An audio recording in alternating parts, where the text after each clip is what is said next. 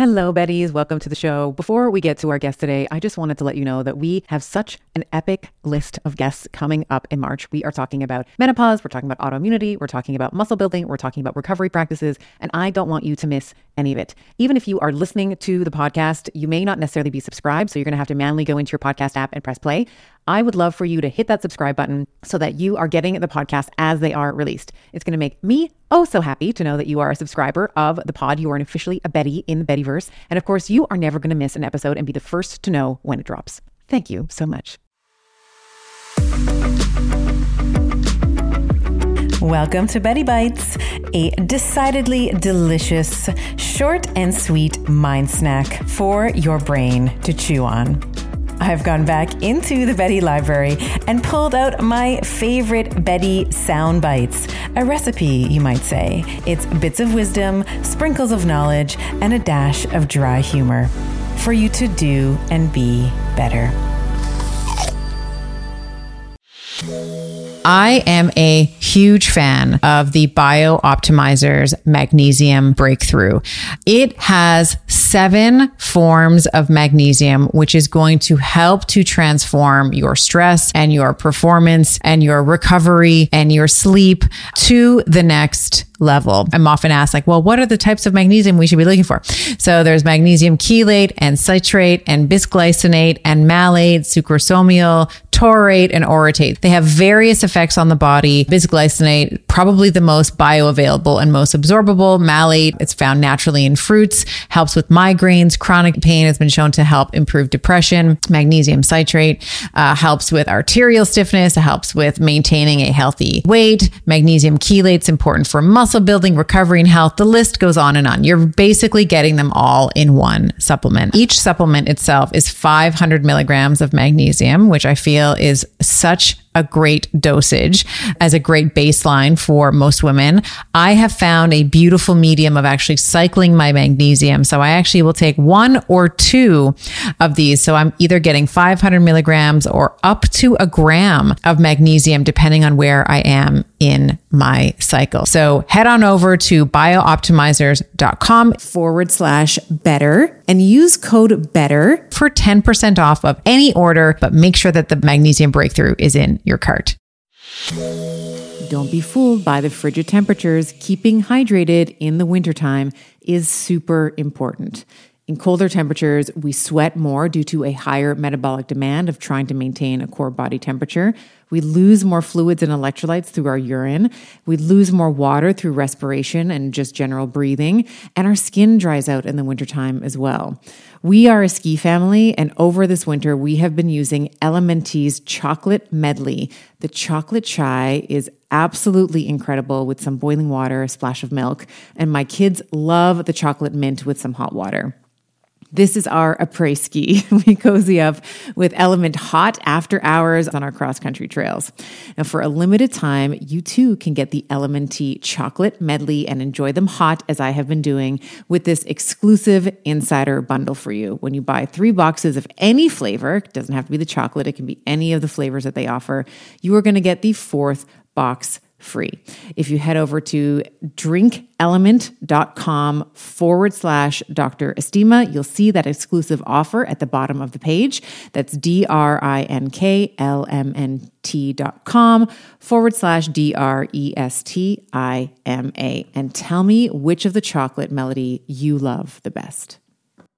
And it's that interesting line between doing what's medically right. Like you talk about this in the book, like the medical decision that's medically right versus what's morally right. And this is where, you know, we have the science of medicine, you know, but there's mm-hmm. also the art and philosophy around it as well. And I love, you know, there's so many, there's so many examples in the book. You talk about, uh, I think it was Jane was her name with the prosthetic joint, uh, with the orthopedic surgeon yeah. refusing, like a kid, it could not have been his, pro, you know, uh, maybe you can it, it describe that that story as well. Yeah, I mean, this yeah. was this was one of the times you know you, you're used to as somebody in the medical field that we all work together for the betterment of our patients. Yeah. Um, but what happens, unfortunately, with old-fashioned surgeons is that sometimes the ego and the arrogance takes precedence over the patient's benefits and yeah. and and the importance of the patient mm-hmm. and and people unfortunately doctors don't necessarily always put the patient first so this is a story i appreciate you asking about it where a um, a, woman who had her knee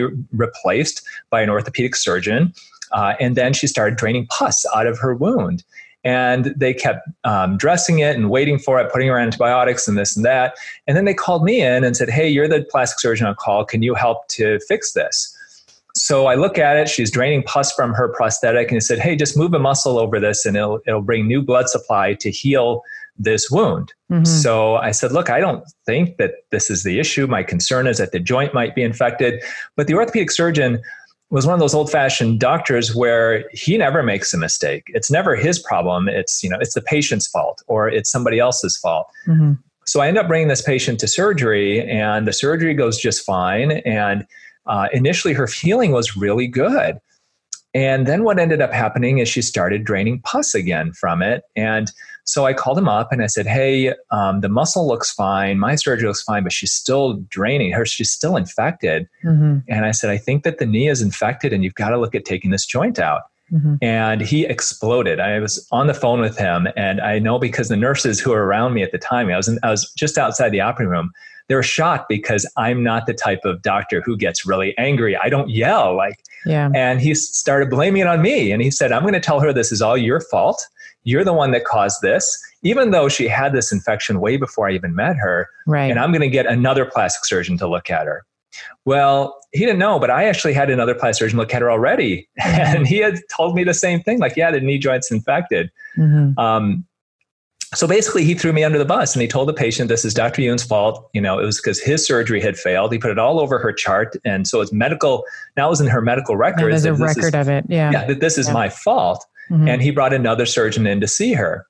So at that point you know i said look you know she's his patient. You know i'm a consultant so it's not like i can take over her care. You know it doesn't really work that way in the hospital. And i said look i'm really sorry you know but i can't take care of you anymore because he's kicking me off of this and um, I really, I told her, I really think that this is due to your joint. And uh, and she said, I understand, and, and this and that. Well, another surgeon, the plastic surgeon, comes in, literally sticks his head inside the door and says, Hey, let's just watch this for a while. And she says, Okay. And then he walks out. He never even looked at her knee. I am incredibly bullish on sauna as a therapy for recovery, heart health, and overall aging well. I personally decided on an infrared sauna from Sunlighten because of the range of far wavelengths and near infrared wavelengths that it offers. Saunas help with detoxification and rejuvenation to rid your body of toxins. It helps with heart health by improving circulation, reducing blood pressure, and helping keep the arteries supple. It helps with muscle recovery by easing the tension and soreness to recover faster. And of course, stress reduction. With the warmth and the relaxation of sitting in a sauna, it's crucial for hormonal balance and achieving a state of well being necessary for a strong physique and a strong mind. If you visit sunlighten.com slash better and use code better to get a discount. That is sunlighten, S U N L I G H T E N dot com slash B E T T E R and use code better at checkout. So she comes back to see me literally, I think like two months later Mm-hmm. I get mm-hmm. this huge gift uh, to my office, and she comes in and sees me, and she said, "You know what?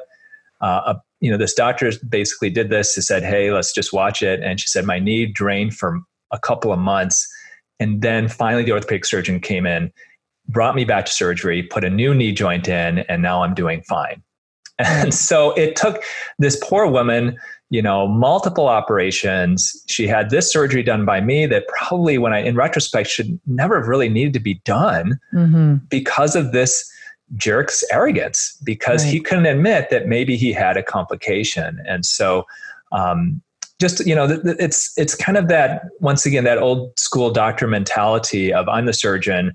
I'm in charge. You do what as I say, and I make no wrongs. It's this playing God mentality, and that's why the the the uh, title of the book is Playing God because so many doctors think they're playing God. And in the end, what I've come to realize is that it's not that as a doctor you're playing God, it's it's that you need God to help you to help your patients. You know, we can't do this alone. And I ended, as you know, I ended the book with the story of of a time when I thought that all the odds were against me. And I had mm-hmm. this patient who was just a hopeless patient. I didn't think there was any chance that on paper that I could help her. And I really think that it was her faith and mine as well, with a little divine help from above that helped get her through what was really a um, devastating, devastating injury for her. This is what I think separates you from many other surgeons because I think that you have, you know, you've clearly, we've talked about why, what a board certified plastic surgeon means. So you clearly have the ability, but I think you also are an advocate. So you have the skill set, but you're also really concerned about being an advocate for your patient. And to your point, I think that there can be a lot of hubris and I think that there can be a lot of arrogance in not just in plastic surgery. And not, I think this runs across uh, many healthcare professionals. I've, I've run into this myself personally, uh, professionally as well. Oh yeah. Um, and well, I mean, I, yeah the medical field, the traditional allopathic medical field, is not kind towards other types of healthcare providers. You know, we think that we are the masters of all the knowledge. You know, I mean, if I in my doctor's lounge, I bet you if I were to say, hey, you know, and every morning I go to the doctor's almost three mornings a week when I operate, and mm-hmm. it's I sit there and I listen to the conversations among the doctors there, and it just, I mean, it astounds me. And if I were to say, hey, what do you guys think about chiropractic? Or I have a friend of mine who's a doctor of chiropractic and uh, she's got some really cool ideas of nutrition. Mm-hmm. They would mm-hmm. scoff and yes. say, oh, what do they know? As they're eating their muffins and drinking their milk and having mm-hmm. their sugar cereal.